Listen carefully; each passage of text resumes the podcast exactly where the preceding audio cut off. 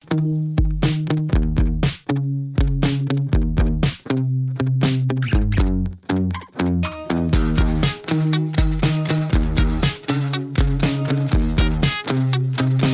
listening to The Andres Segovia Show.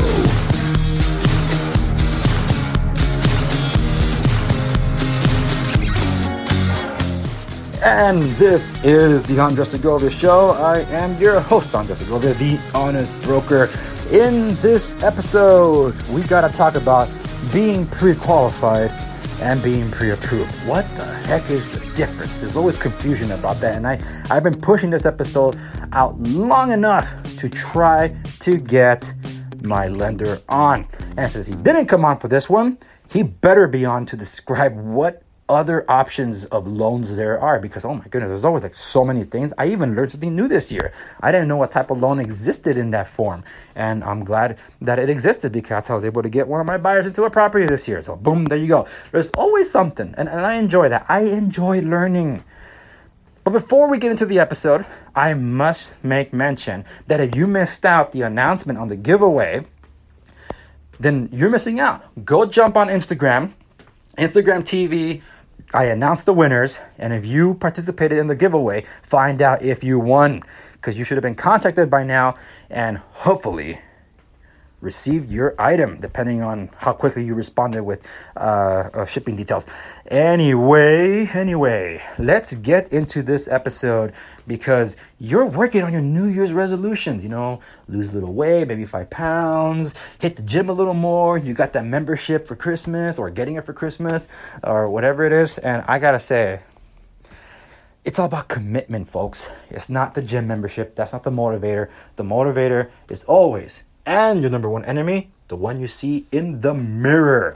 Because believe me, every time I see myself in the mirror, it's like I am always fighting against you. But anyway, let's not talk to myself. Let us talk about the difference between being pre qualified and pre approved. What is the difference? I'm to leave two links to two articles that break this down. One of them is from Zillow, and the other one's from Investopedia, the one I'm probably to draw the more from. Um, these are the two steps in the mortgage process. Now, there's three overall steps in the loan process. But uh, the first two that I'll clarify before tossing in the third um, are what the difference between these two are. Because the confusion usually lies in the fact that we get mailers all the time. They either be from credit card companies saying you're pre approved for this line of credit, or from your bank of choice saying that you've been qualified for a line of credit, or even worse, you get those um, those email uh, those mailers from Ro- Quicken Loans or emails like Rocket Mortgage, whatever they are, and tell you that yeah, yeah, yeah, you're pre-qualified or you're pre-approved for for a mortgage at this low rate, uh, historically low. Well, what the heck is the difference? Well, step one is to get pre-qualified. Pre-qualified is the easiest step because the first one. That's why I always encourage whenever a buyer is interested in buying, it's like, hey, get pre-qualified. Talk to my preferred lender. See what they tell you. Because in the pre qualification process, that can sometimes be done over the phone, that's how quick and painless it is, you'll know if you'll be able to be qualified for a home. And not just that, to get an idea how much you can afford to buy. Because then those two things that yes you can and this is how much you can afford, then gives the real estate professional like me the power to know what we can look for. So, like I said, pre-qualification can be done over the phone.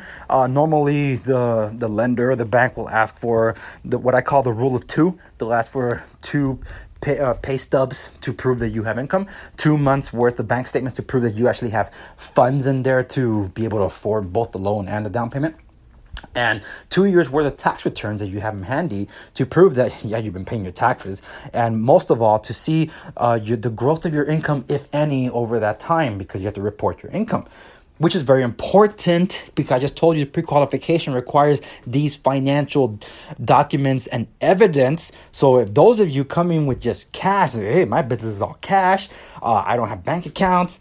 Well, that rules you out of any banking thing unless you have the entire cash load to go buy the house in cash, then what are you doing at the bank? But you want to leverage, right? You want to use someone else's money to acquire something. That's called leverage. You can't do that without any financial evidence. So you tend to be SOL if you have no tax returns or bank statements to your name or any proof of income whatsoever. So don't even bother. See, step one is basically like the screening process. It's like, are you even worth investing the time in? Because lenders don't get paid unless the loan is is actualized and there's a, property acquired and loan docs are issued. So that's what pre-qualification is to find out if you can afford to buy a house, and if you can, how much can you afford? So that's pre-qualification. Do you have a loan? Nope, not yet. Why? You don't have a house, and you're not pre-approved. That's number two. Pre-approved. It's basically the same process, only deeper, because now we're talking about really digging into your credit, running your credit and constantly running it to make sure no changes happen during the process of escrow. And while you're putting your mortgage uh, process through because it goes through so many hoops to make sure that hey this individual needs to be able to acquire this property and need to meet this criteria to be able to get it. So the pre-approval process takes a little longer. It could take two weeks, depending on the individual, or if there's two buyers because there's two co-signers on the on the loan, or three. Oh my goodness, that's happened before. Then that's three different individuals having three different financial histories being scrutinized to make sure this loan is legit. And it only takes one of them to screw up to screw up the whole thing. So that's the pre-approval process you get pre approved, but it's called conditional approval, means they're just waiting on one more thing. But you're approved, well, now we're talking. That's basically saying, yo, this person checks out, or persons, they check out, they're ready to buy, give them this house. So that's basically the power of getting pre approved. You get the approval, that's as good as money. But you still don't have a loan. So that's why I wanted to first clarify what's the pre what's the difference between between being pre-qualified versus being pre-approved. Once you have those two out of the way, in order to have the loan itself, you have to close escrow because the, the, the, the, approval depends greatly on the appraisal itself. Because the house is, isn't valued at that, then there's no approval for the loan.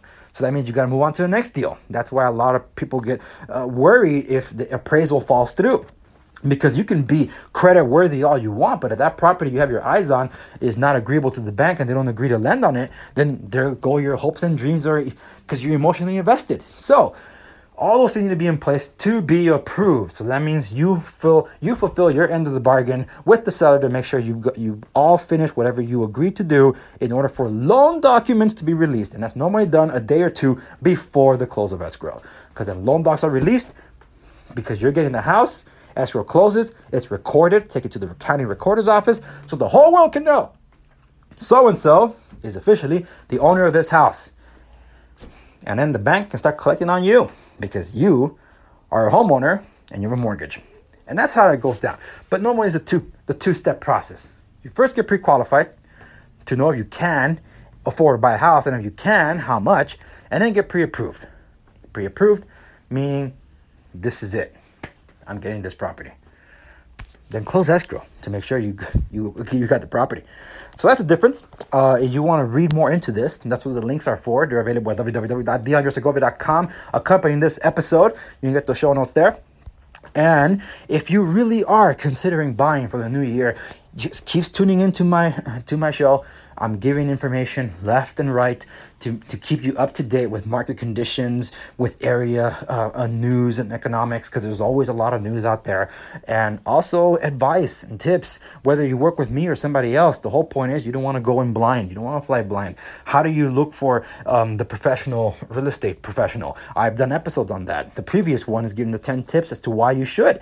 And after you do, how to pick one out. That's actually one of the first episodes I've ever done. The importance of a real estate professional. And because I understand the plight that and the fear that goes into this financial uh, uh, um, like uh, accomplishment. This is a big one. This is your biggest investment so far. So you don't you don't want to be steered wrong. I believe in this American dream to be able, to be able to acquire a home. This past Thanksgiving, I gotta tell you, it was beautiful to have three first time home buyers under the same roof. I'm like, this is so awesome. I represented two of the three. You know, it was really cool to be able to celebrate with them all not, to, to, to have something to be more thankful for. It's like, man, you, you, you guys did it. You guys did it. And youngins too. Um, so it's, it's, uh, the American dream is alive and well. It's just how, how do you acquire it? It's having a good team surrounding you. So they were surrounded by a good team and made it happen. So that's what I mean. If you really want to look into it, then by all means, you can check out my stuff on my, on my website, www.segoviares.com, segoviares.com. You can go there for all real estate resources that are interesting to you. My contact information is there should you want to reach out to me. So by all means, but if you can always go to the show website to contact me with, with questions that could be featured on the program or even better, become a, an entire episode all on their own. And you can contact me through Twitter, Facebook, uh, Instagram, um, YouTube even. Just comment comment on the videos uh, and they'll pop up. And I've appreciated those that have contributed because I want this to be a conversation. I want to address your concerns. And the big one has always been housing affordability slash rent control um, because uh, there, there's a lot of of emotion invested there. So that story's not going away anytime soon, as this that is tends to be the most uh, important issue facing us economically um, at every level. So I hope to continue keep a, to address your concerns and educating you on the ins and outs of real estate and also technology, and of course motivating you. Because that's the whole point. I want you to be um, financially provided for I want you to be smart with your decisions, and technology can help you get a lot of that done. And most of all, you continue to be motivated so you can take care of yourself, take care of those that mean the most to you, and prosper. All right, everybody, thank you so much. I wish you a happy new year. Have a good one, everybody. Be safe out there.